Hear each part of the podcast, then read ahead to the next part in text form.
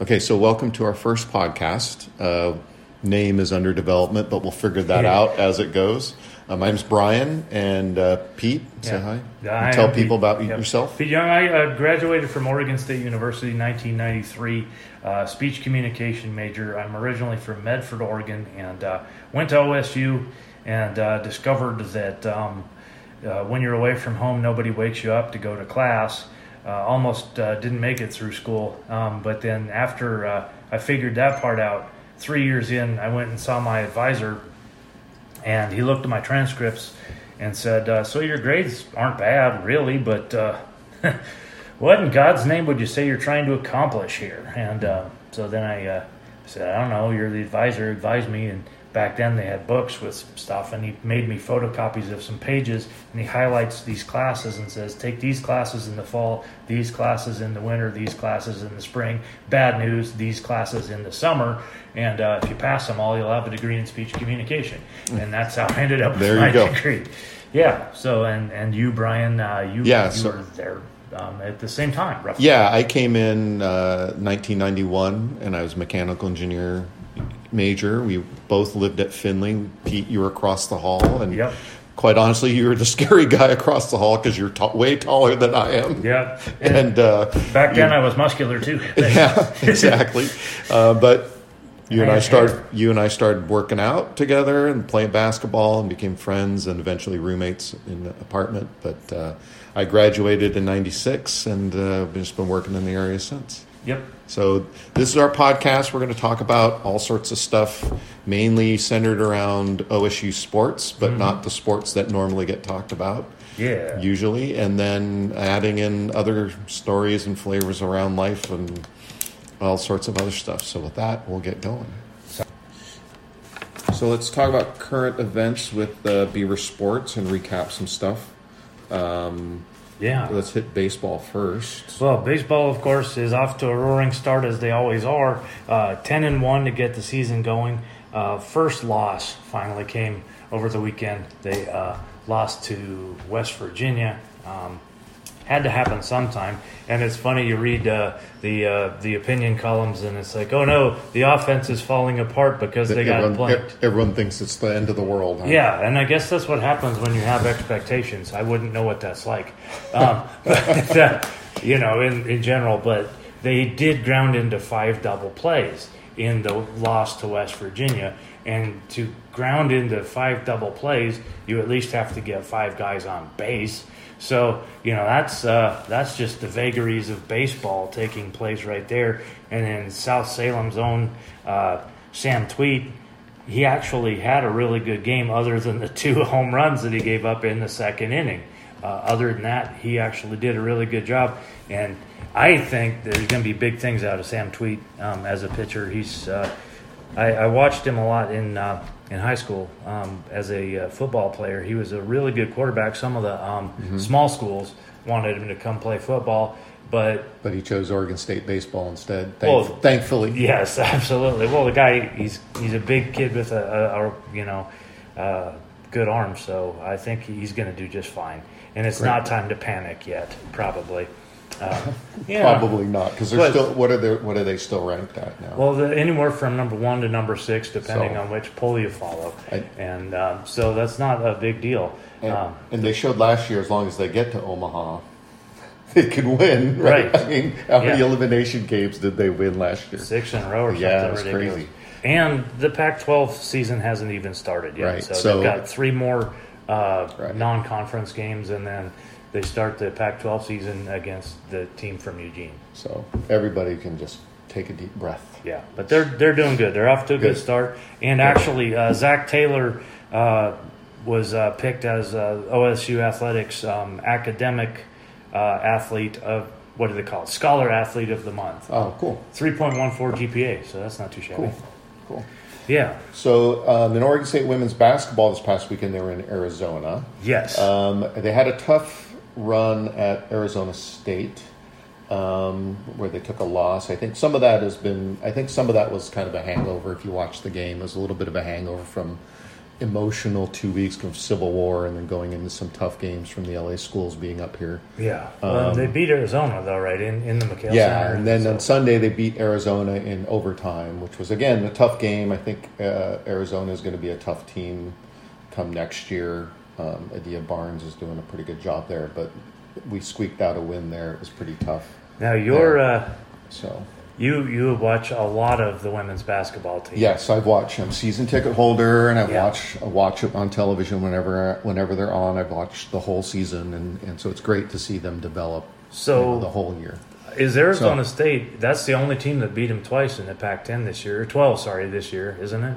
Um, Yes, Yeah, that, the yeah. only So they lost. They lost in overtime at, at Corvallis, which I missed that game, and then we lost down there. And, and they're just a tough matchup. that's right? what I was gonna say. Is it a? Are they a bad matchup for us? Because Mm, styles think- make fights, you know. Yeah, so I think it is a tough matchup. Like Kianna Ibis down there is a very good player, and it's just hard for um, our team to kind of guard them. And then I really do think um, the the officiating was a little off in that game. There were some um, moving moving screens that weren't being called consistently. There was a couple other calls. There were some fouls there that were pretty obvious that weren't called. Is You know, that home what, court advantage? So, Yeah. you know that's just the way it goes. Is that kind of what pushed uh, Coach yeah, Luke over the I, edge? You think? yeah, I think you know, Coach Rueck, Coach just Coach Rueck's normally a pretty calm guy, and I think something just those th- those calls kind of put him over the edge a bit, and he was trying to defend the team, and then they they put him out of the game. But um, I again- didn't see it. Did he? Uh, was he? Uh, Oh, was, it, the- was it a hold me back type yeah, moment? yeah, it was a hold me back. You know, it's pretty, you know. It's pretty kind of kind of funny from a standpoint, from a certain standpoint, because he's usually the shortest guy on the court, and you have two of his assistants trying to corral him and hold him back. But you could Almost tell like- he was pretty fired up about it, and so it was cool. And uh, you know, again, it was a tough loss, but you know, the team's still looking good for the for the Pac-12 tournament. Yeah, so. Pac-12 tournament starts uh, tomorrow for the Starts teams that aren't uh, tomorrow. the, the, That's for the bottom Right, bottom so- eight seeds. correct, I guess play correct, tomorrow. correct. Yeah, and uh, Destiny Slocum made all Pac-12. Yep. So I mean, we're yeah. So that she made all Pac-12. Mikayla Piv- Pivec made all Pac-12, and then Aleah Goodman made you know the week um, after the LA game. She was the ESPN Women's Player of the Year, Player of the Week, and Nice. then she's the first ever Pac-12 Sixth Player of the Year. And uh, Katie McWilliams got uh, some award, but I was she, had also uh, defensive. She's a defensive, defensive. all, all Pac-12 or something. uh, I think not first team, but maybe the I Honorable mention. honorable mention. I think is what Okay. they call it. Yeah. well, that's not so, too shabby. Yeah. Cool. yeah. So, and then you wanted to talk a little bit. I know it's a month after the Super Bowl, let's talk Yeah. a little bit about the Super Bowl. Yes. Well, yeah, because there were beavers on the field. Uh, most notably, of course, Brandin Cooks, because uh, he was um, actually cut loose by the Patriots and going to the Rams ends up as a blessing in disguise because he ends up going back to the Super Bowl. Um, but unfortunately for Mr. Cooks, Biletnikoff winner, probably arguably the best receiver Oregon State ever had. Maybe, you know, mm-hmm. arguments can be made for Mike Hass and Phil Ross and all the, a few other guys. But, but, Brandin Cooks, Chad Johnson, sure. Sure. Yeah. yeah come For on. the- I think the- Chad Johnson and for Hush, the- Houshmandzadeh. There was a guy named Houshmandzadeh. He was all right, too. Yeah, probably They were- a little were bit better than you know. I just forget about them because they were there for like two weeks. I know, but you know, Brandin and Cooks every- played for four years, but and, I've, and Hass is everybody's you know sentimental favorite. Well, absolutely, because you he's know. a Jesuit guy and Yeah, everything. But yeah, but Cooks was one of the best, no question. And uh, unfortunately, uh, he dropped the, the touchdown pass that would have put them in position to win the game. And and why did it have to be Brandin Cooks? Couldn't have been any other Rams receiver. This is where the long suffering Beaver fan in me comes out and says this was exactly the kind of thing that happened during the 28 years of darkness, you know. But on the plus side, Well, I think we should clarify for the listeners that you and I went to Oregon State in, Oh, the, yeah. in the early ni- early '90s, mid Yeah. to, to mid '90s, which Yeah. was right, and you know, it was pre Coach Riley. I got there right when uh, Coach Pettibone took over. Yeah. and uh, those were a rough couple of years football wise. Yeah, that was Um, that was a lot of time wandering in the wilderness right there. I mean, So I, Yeah. you know, it's just a frame of reference because I do run into graduates who, who think we've always had a, always had a winning football Yeah. season, and Yeah. uh, you know they don't know what it's like to storm the field when we win one game Yeah. a year like we did. tear down the goalpost because you win 15 to right. 14 against Sacramento State. right? Exactly. Yeah. So- But yeah, um, so that that was kind of a bummer because that that just pulls out the long suffering Beaver fan in you. However, um, there was one bright spot because that game that was a terrible Yeah. game to watch. I mean, Was a terrible game to watch, No yes. offense, and Yeah. uh, but that led to something. Johnny Hekker, uh, former Beavers punter. Uh, and holder for Greg the Leg Zuerlein, so he actually did play a fairly important role because God knows there were nothing but field goals kicked in that game. Uh, but Johnny Hekker uncorked the longest punt in the history of the Super Bowl. So, um, 65 yards. Uh, now, granted, because it was indoors and on turf, he got a good bounce. The ball landed well short of the 50 yard line, but kind of took a little bit of a tumble down to uh, New England territory. So, uh, you know, But- that was that was something. A record's a record. No one's going to remember turf or not turf, right? They're just going to remember that his name's on the record books. Yeah, absolutely. And he's an Oregon State dealer. So that's something positive. Absolutely. Yep, and uh, that that happened. Yep. So that's kind of the current recap, and we'll move on to our next segment. All right, January 19th uh, marked um, 27 years since we lost uh, Ernest Killum, who was probably the best basketball prospect that never got to really play at OSU. Um, it was actually still a really good time for men's basketball, the kind of thing that uh, Coach Tinkle is trying to build. Um, but it all started really, the story uh, started in the 88 89 season because um, they went 22 and 7, uh, 13 and 5 in the conference. And this was under crusty old coach Ralph Miller, uh, the man who was. Uh, uh, George Raveling once said that Coach Miller invented the whiskey sour, but uh, they went uh, 13 and 5 in the conference. They went to the NCAA tournament as a six seed, and you know how those 6 11 upsets go. Yeah, against uh, Evansville, the Evansville Purple Aces. That game took place on St. Patrick's Day, and apparently the Purple Aces had the luck of the Irish in their ugly uniforms with T-shirts as jerseys. Uh, Coach Miller narrowed it down to an eight-man rotation, and he rode the horse that got him there. Uh, future NBA Hall of Famer GP Gary Payton. Uh, Gary went for 31 points, 2 of 5 from 3, 11 of 22 overall, 7 of 8 from the free throw line. So basically, he did everything he could. Uh, the game was tied at 78 after regulation, uh, but Evansville went kind of nuts in the overtime and won 94 to 90. And they were led by some guy named Scott Haffner, who had 26 points that night. And I had to look up Scott Haffner because I thought he sounded familiar.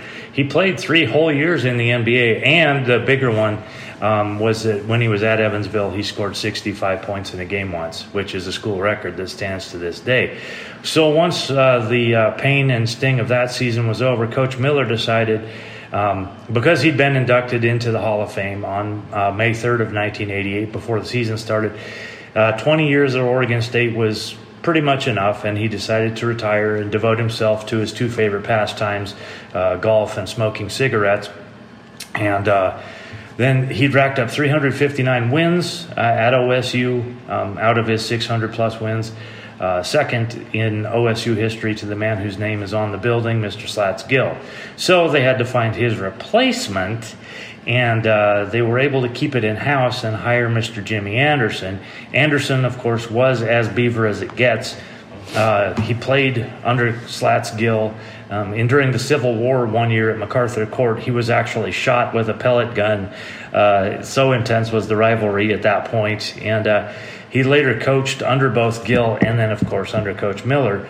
And with Payton back for another season, and a talented front court with, uh, you may remember this, this may give you flashbacks, Teo, Al, uh, Teo Alibegovic and uh, Scott Haskin, who was a freshman that year, um, uh, as well as the freshman uh, player of the year from the state of Oregon, Charles McKinney uh, from Wilson High School in Portland. Uh, the Beavers had the ingredients they needed to get back to the dance. They had a supporting cast around GP, and they had a really great season. They went 22 and 7, 15 and 3, won the conference title outright in the um, regular season. Um, but this uh, this particular season taught me a very valuable lesson tangentially when you get the chance to see something that could possibly be great, don't ever pass it up. Just don't. February 22nd, 1990.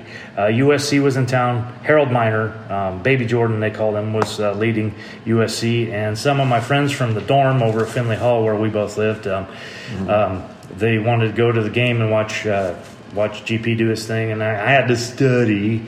Um, so I stayed home. And then I turned on the game in the second half on the radio.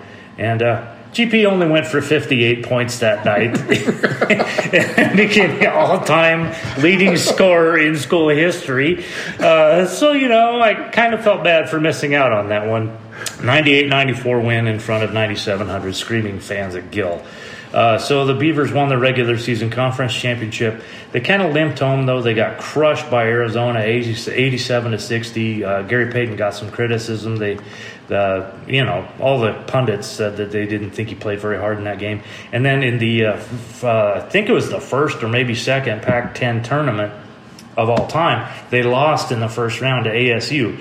But for the third year in a row, they went back to the uh, NCAA tournament, and this they kind of are part of the lore of the 5-12 upset because they were a five seed in the West playing against Ball State from Muncie, Indiana. And uh, in that particular game, they lost 54 52. And what was especially fun about that was it was the last second shot where all they had to do was not foul the shooter as time was expiring because at worst it goes to overtime. The guy's inside the key, so it's a two point shot. Just don't foul him. And so, sure enough, he gets fouled, makes his basket, and then uh, free throw with no time on the clock. He makes the the um, the free throw, and uh, they win. So Paris McCurdy was his name, uh, and uh, he was talking trash on GP the whole game, and it actually worked. Gary Payton fouled out of that game with two minutes left. Um, Teo Alibegovic scored the go-ahead bucket, and then then disaster struck. But um, so after a devastating defeat like that, and then you lose the SI Player of the Year, the National Player of the Year, you'd think it'd be t- uh, kind of tough to bounce back. But because of a series of good if, and, and bad luck, uh, they managed to land Mr. Ernest Killum Jr. EK was the 5A California Interscholastic Federation Player of the Year uh, for 1990. He's athletic, explosive. Uh, you didn't even really appreciate his jumper. His jumper was awesome, but he was so athletic, you kind of forgot about the fact that he could actually shoot too. I mean, the guy could just ball, and and uh, his two choices, his his top two choices were Oklahoma, coached by Billy Tubbs. They had been a Final Four team like two years before, and then Long Beach State uh, because he was from LA, and uh, that would be close to home. And they were coached by Seth Greenberg, and Coach Greenberg and Ernest High School coach were pretty good friends, and so that was a possibility too. But because of academics, um, he was ineligible. Um, Oklahoma decided to uh, pull his scholarship offer, and he ended up at OSU. Um, Ernest grew up in Watts on 107th Street, which is an area at that time uh, plagued by gang violence, drugs, all sorts of the good fun stuff. Now, EK's dad is Ernie Killum, uh, former NBA player. And I, I, like this. He actually is somewhat of a, a, piece of trivia because he played one season in the NBA uh, for the Lakers, the 71 72 Lakers, and he scored um, zero field goals his one year in the NBA. He scored one free throw, and then he did actually score two field goals in the uh, in the uh, playoffs. He had uh, total career points of five points. Um, but basketball was in EK's blood from the time he's little. He's playing and playing and playing. His parents split up, uh, as happens because the leading cause of divorce is marriage. And um, uh, his parents split up, and, and he grew up in Watts across the street from the junior high school. And he'd go in the morning and just play and play and play and play. And he'd wake his little brother up and make his brother rebound for him. And uh, during the dreaded middle school years, Ernest started to kind of go wayward, and because he was surrounded by gangsters, drug dealers, hustlers, etc. And so he started kind of hanging around with the wrong crowd. But um, apparently, I wouldn't know because I've never really had a talent. But um, the gangster, you know, gangbangers, whatever you want to call them, they saw that he could actually genuinely play basketball and they wouldn't let him be in that hmm. life. they kind of uh, shoved him toward playing basketball. But even though he was one of the better players, he was cut from the eighth grade team uh, because the coach didn't like some of the people that hung around with him. Hmm. Um, thought it brought some headaches, but uh, he got some new friends. He played really well on the freshman team. Kept working on his game day after day after day after day, and. Um, uh, as a sophomore on the JV team, he was averaging 27 points a game. So the varsity coach wanted to promote him and made him actually almost forced him to play some varsity games. But EK wanted to stay on the JV team, and then they went undefeated with him averaging about 27, 28 points a game. And about that time, um, he actually discovered uh, his religious uh, background. Um, there was a pastor there who built the 109th Street Park up from what it mm-hmm. was uh, to make it a safe and, and, clean place for kids to play basketball. And that's when Ike found uh, his religion, which became a dominating force in his life. But then after his senior year and Oklahoma giving up on him, uh, OSU was able to get him long shot. But Coach Anderson kept calling, kept calling. Uh, Chad Scott himself a, a, story, but a fellow Californian uh, made some pleas over the phone to EK, and I think they even got GP involved in getting him there. In uh, September of 1990, uh, I was settling in for my sophomore year at Finley Hall, room 207, with my buddy Doug. And uh, Finley was, you know, um, at least in theory, no alcohol dorm, but uh, don't tell our refrigerator that. Uh, but uh, that was loosely enforced. Um, but a- athletes often lived in the Finley because it's, um, for those of you who know the campus, it's right next to Gill and it's right next to Parker, now Reser Stadium. And uh, I liked it just because even though my body no longer tells that tale, I liked it to go work out back then and it was free. Um, well, or it's twenty thousand dollars a year, whatever, however you want to look at. however you want to do the accounting. the most expensive health club you'll ever go to. But um, I went, I went there and uh, a lot, and I was coming back from working out, and that's when I met Ernest for the first time, and uh, he kind of looks me up and down in the hall at Finley, and he says, "Hey, big man, you on the football team?" And I said, "Oh no, buddy. If you if you knew my athletic ability, you'd you know I'm not on the." Uh, the football team. And he kind of laughed and he said, Well, God must have different plans for you then. And uh, so we hit it off immediately because he thought I was funny. Um, and the theory later proven wrong by hundreds of comedy audiences. But uh, so we like watched the um, ALCS together that year. Uh, he was an Oakland A's fan, uh, not because he was actually an Oakland A's fan, but they were from California. Mm-hmm. He is from California, and as long as the Dodgers weren't in it, that was his team. Uh, he'd root for any team in California except for the Giants. Um, but uh, he couldn't play basketball his whole freshman year for academic reasons, and I imagine that got to be really frustrating.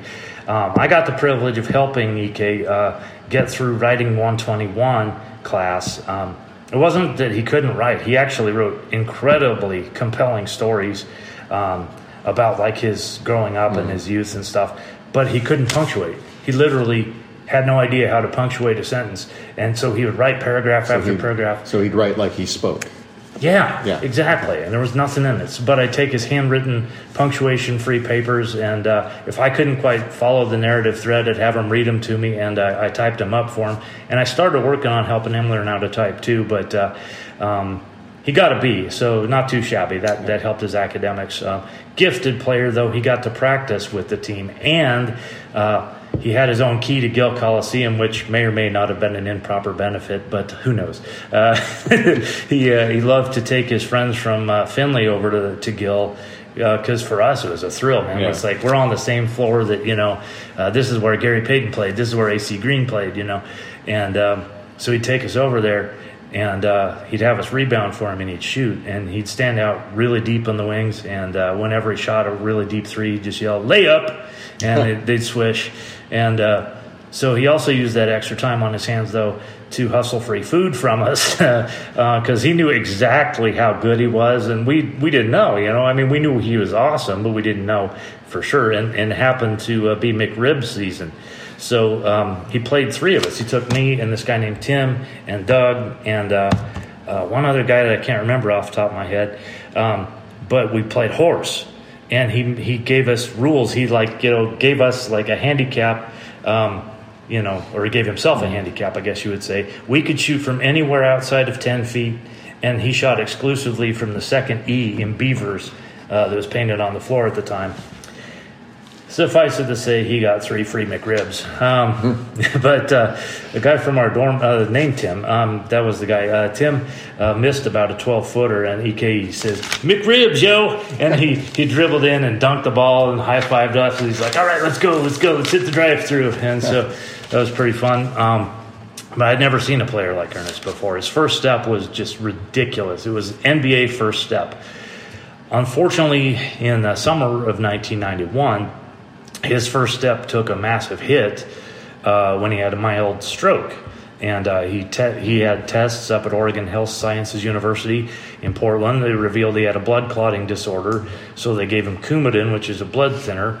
And we talked actually over the phone a couple of times during the summer.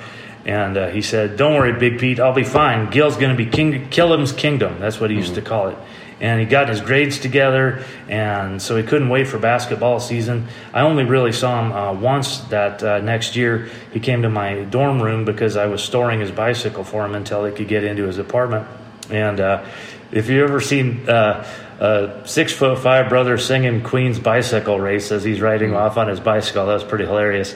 But um, he uh, then he's like, "Hey, how come you didn't wash it for me?" And he laughed. But um, uh, saw him a couple more times on campus, and he's really bummed out because he wasn't getting to play. The, the coaches had decided mm. until the doctors and the mm. second opinion doctors and the third opinion doctors, and they're probably thinking about two things: liability and liability. You know, but um, once the doctors gave him the approval to play. Um, the medication made him slow and it, it made his brain foggy so he couldn't remember you know offensive sets, things like that. And uh, he so he got off the medication, and um, and he was all of a sudden just um, back to being earnest. And the uh, Beavers went 14 and 14 the year before, eight and 10 in the Pac-10, but then. Um, uh, they'd actually gotten back Scott Haskin now. Uh, after he was uh, injury riddled in the previous year. And they still had Chad Scott, they still had Charles McKinney, uh, Super Mario Jackson, and a guy that played in the NBA named uh, Brent Barry. He was pretty good.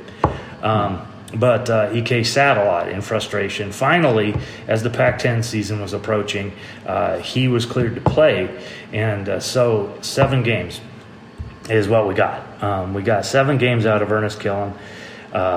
8.7 points in 13 minutes per game. Uh, his best game was in front of his hometown friends and family against USC when he put up 13 points in 16 minutes at uh, Thursday night game against future NBA dunk champion Harold Miner, Baby Jordan. He comes up again um, at the LA Sports Arena. He was, uh, Ernest was found unconscious um, near the hotel hot tub on the Friday and on Saturday as his team was uh, going out there and actually they fought hard and they played and they lost in an overtime game at Pauley Pavilion to UCLA 87-81. EK appeared to be recovering, um, but then within a matter of hours he was gone. And um, the news of his death absolutely rattled the entire OSU campus and community. Um, and I went with my uh, my friends that had known him before to the memorial service they held at Gill Coliseum, and people laughed and cried and told stories. And uh, one of his closest friends uh, modified the lyrics to "It's so hard to say goodbye to yesterday" by Boyz II Men to reflect um, "It's so hard to say goodbye to Ernest K." Uh, and Tim, my buddy uh, that had played uh, the horse game with me, said, "Man, I'm really to miss EK." But at least I'll always get to remember him when it's McRib season. Mm. And we had a good laugh about that. And then uh, he was really, you know, generous to his friends, and he gave my roommate Doug his uh, his Lakers hat. And it wasn't because he was being generous that time, though, because EK was a prankster too. Uh, Doug, you remember yeah, Doug? Doug yeah. He had wild red hair, and uh, EK uh, gave him the hat one day and said, "You got to cover that up." in case there's any girls around. You know, they don't they don't want to see that. So Doug wore that hat uh, nearly every day the year that EK died, and uh, you know sometimes you get to meet someone that you know is destined for greatness, but they don't don't quite get there. Ernest was awesome though that he didn't care that he died early. Um, he decided that. Uh, the doctors knew what they were doing, and if they were taking him off the medication, that was good enough for him and because of his uh, religion, you know, he felt mm-hmm. that he was doing what the Lord had put him to do, put him here to do. And in fact, um, one of the things he called his his pastor over the summer between his uh, freshman year when he didn't get to play and his sophomore year when he did. He said, "You know, um, everybody on the team is a Christian now, except for two, but I'm working on them." Hmm. And uh, it's fun to kind of speculate as a fan how good the Beavers could have been with Ek and Brent Barry together for three Hmm. yeah. full years. You know. Plus, how they might have gotten more recruits. Uh, maybe they get Kanan Chapman to stay instead of transferring to the University of Portland, so we keep his 17 points there. You know, Yeah. uh, maybe they even save Coach Anderson's job. Yeah, Okay. So next segment here is we're going to talk about what's upcoming. there is Um, stuff going on. Yeah, there is going to be a lot of stuff going on. Um, let's talk about the Pac-12 women's tournament last Yes. because that'll be the most Okay. um, kind of thing. Um, baseball team has got uh, a weekend series in Seattle. They've got a thing called the Seattle Baseball Showcase. Mm-hmm. I want to make sure I get the name right. It's it's called T-Mobile Field now instead of uh, of uh, what Safeco anymore, right? I don't know who Yeah. paid for it this year. somebody somebody knew was paying for it, but um, and I just couldn't quite remember. But Yeah. uh, it's in it's in a stadium where in Seattle, in the event that it rains, they can close the roof. Yep. On uh, Friday, they get to play against Minnesota. Um, Saturday, they get to play the University of Indiana, and then um, on uh, Sunday, they play Coastal Carolina. And then actually, I think it's Tuesday they open up the Pac-12 season against that team from Eugene.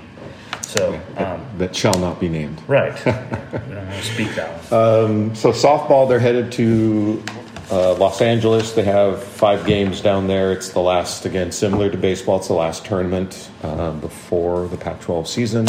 Uh, I didn't write down the names or catch the names, but they're playing this weekend, March 8th through 10th down there. well, that's awesome. Wrestling, the Pac-12 championships are in Arizona this week. Uh, so the wrestling uh, on March 9th, and that'll be the Pac-12 championships. Where are they holding that again?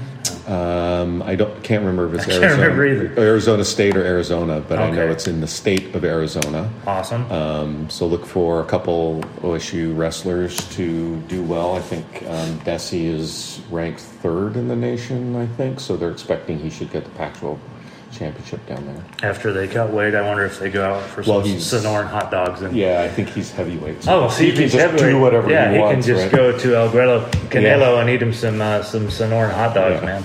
That's that's the way to be. Yeah, uh, gymnastics is uh, in uh, at LSU this Friday, Hmm. facing LSU's ranked number four. That's Uh, so the, that looks to be a tough get to go to Baton Neat. Rouge, huh? there. When's the Pac-12? Pac-12 regionals, or not the Pac-12, but the NCAA, NCAA. regionals are April 4th through 6th in Corvallis at Gill Yeah. Coliseum. So look for that as well.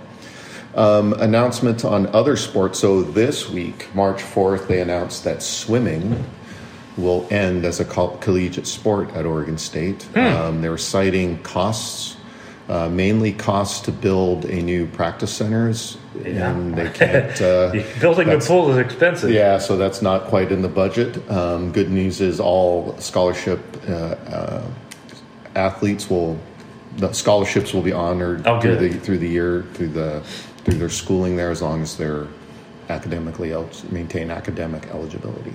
Oh, now they might get in more trouble if they don't have swimming Yeah, practice. exactly right. For sure. I was gonna, you know, go to swimming practice, but I guess that isn't happening. Yeah. Let's have a little bit more time. Okay, so then the, and then let's talk about the women's Pac-12 tournament. Yes. starts on Thursday. Uh, Oregon State has a third seed, so they're they're playing Friday night at eight thirty. Um, they will be playing the winner of Utah versus UW. Yeah. Um, Who do you think's a better matchup for him? Have you watched him during You the know, season? I, I think um, UW would be an easier, quote unquote, easier matchup at this point in the game. Um, the UW's a little bit smaller. Their post player isn't quite as quick. I can't think of the Utah post player right now, what her name is, but she's you know they were on Utah was on a tear there early in the Pac-12 season, um, and they just had a tough time of it recently. Did. OSU sweep them or split? I can't remember. OSU Against Utah. swept them. Yeah. and then Utah lost one of their players, who was the Pac-12 Freshman of the Year, Hmm. um, recently to a knee injury. So I, I think that's affected them. So hopefully, you know, knock on wood, Oregon State has a um, good matchup for the first round. Uh, the second round, uh, they're in the same bracket that um, Stanford is in. Ooh, And so Stanford is playing, will play either Cal or, let me see who did Cal play? I can't remember. But um, Tournament. Yeah, so they're, um, they're playing the Cougs, aren't they? I, could be wrong. I've been wrong before. Um, let's see here. yeah, so Cal is playing Washington State tomorrow at 6 p.m., and then Stanford will play the winner of that game. Um, again, the Pac 12 women's game is kind of a gauntlet, right? So, It really is. yeah, so Stanford. How many teams do you think make the the tournament after uh, after they're done with the Pac-12 tournament? So I would say, you know, Oregon's going to go. Yep. Oregon State, Stanford for sure is going to go. UCLA will probably go. Arizona, Arizona State, State, too, too. and then possibly, you know, another team can get in there. Um, you know, I, I, again, the the Pac-12 is just the gauntlet for women's basketball. It's pretty crazy. I mean, um, Cal beat Stanford earlier in the year. Uh, their their forward, get this, like uh, Kristine Anigwe, who's their power forward. Mm-hmm. Um, she went for thirty and thirty as a double double. 30 and 30? 30 points and 30 rebounds. Good 30 re- like I had to like double check the story when I saw That's it. Wilt Chamberlain numbers. Yeah, so That's- so I mean, again, amazing player, and so it makes Cal Cal a really tough team. Yeah. and they're seventh in the Pac-12. So so you can see like kind Yeah, of the depth of the Pac-12 Yeah. as far as when this basketball goes. It's it's a tough place um, to play. it, you know, win or lose, uh, it would be awesome if the Oregon schools were in the uh, championship game.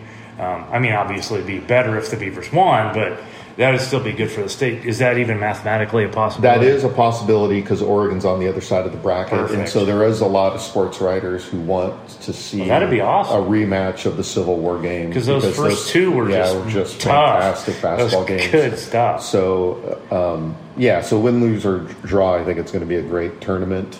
Um, and then they'll announce on the 18th the NCAA seedings, which Oregon State's looking to be a third seed, which means So they, they'll probably get their own regional. yeah, they'll be able to host a regional, and then not quite sure if they're going to Greensboro or Chicago. It would be awesome if they got into Portland, but I think they're reserving that for Oregon. Yeah, well, well, maybe Oregon loses in the first round. Not likely. not, li- likely. Not likely. No, they're they're going to be a one seed. They're they're Yeah, pretty dynamite well, team. they'll Unless be- they lose the Pac-12 tournament. Well, they'll be. A, I think they're One or a slated as a two seed, Yeah. but I think that they like that better. So Notre Dame might be the one oh seed yeah, in Portland. It So upsets that or slides Yeah. them out of place. yeah, so I think that's what's going to happen there. Hmm. But we'll see um, what happens. Again, it's going to be a pretty awesome Pac-12 tournament. Yep. The men's basketball team still has a couple games left too this uh, week, right? Yeah, so I think the men's basketball team plays today, and again, I pay I pay less attention I know to uh, men's basketball. they have their thing going on too. Yeah. Pac-12 tournament for them is their only key to the uh, only key to the um, NCAA tournament. They can't make it otherwise. Are you for sure about that? Yeah, I mean, there's just there's no way. There's just no way. Well, who who knows? I mean, the tur- committees do weird things, but So Yeah. yeah. so Oregon's playing UW tonight at 7 p.m. and then they're playing Washington State on Saturday at noon. oh, okay, And that's then not I, too shabby. I'm assuming the tournament's next week. Yeah. Okay, All right. So that's pretty much everything that's, that's going on. everything going on. Sorry, swimmers. Start recording. Yeah, sure. Okay, so last segment. Um, Just a grab bag of higgledy piggledy fun stuff, I Yeah. think. Uh, we don't really think about it because who would?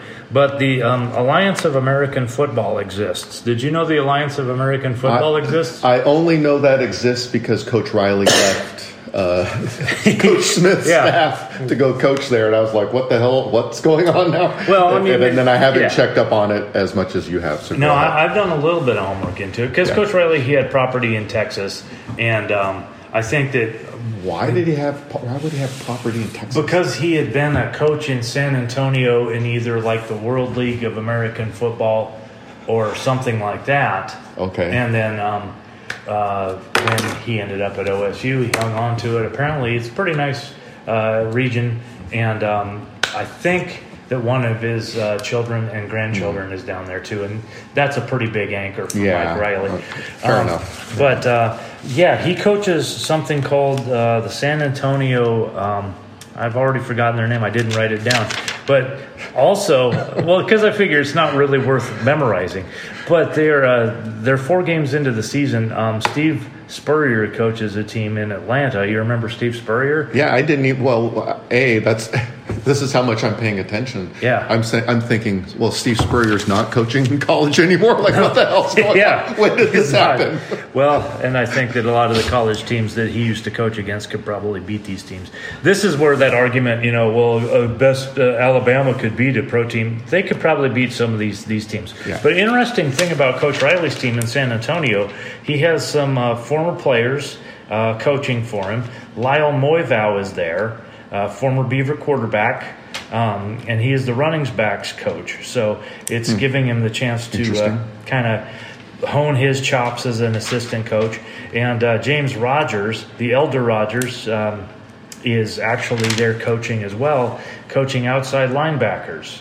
Um, so that's uh, those are are the Beavers that are actually there with Coach Riley. Interesting. Um, they are four games into the season, two and two.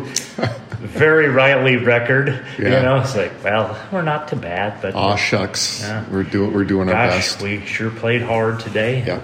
yeah. And, and uh, then Erickson is coaching something called the San no Salt Lake City Stallions. Uh, they're one and three.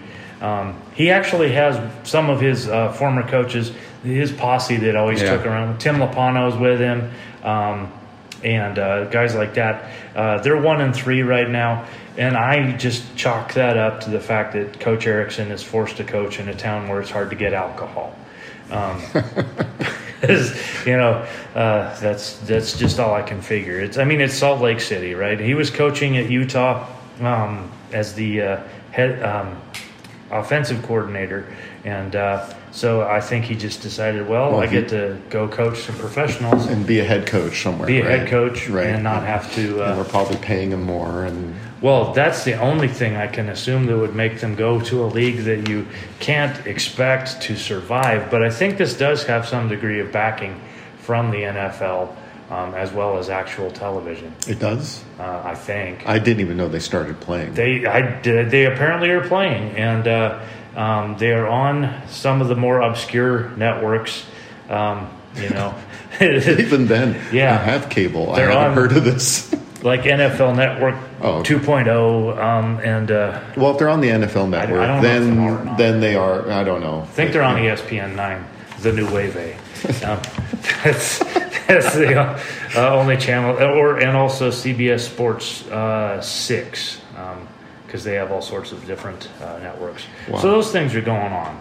Um, so that's pretty neat. Yeah, I guess It's something. it's something. Uh, yeah, and um, You you, know. know. we get to uh, uh, see in the next time that we reconvene how things turn out for actual uh, legitimate sports that people were interested in. So that's that's good. We'll Yep. by then know where the women are playing um, in or how they've done in the tournament, and, uh, and then, uh, what they're looking like to be Yeah. set up for the uh, tournament for the Yep. for the uh, NCAA unless tournament. Coach Rueck uh, gets thrown out of another game or something.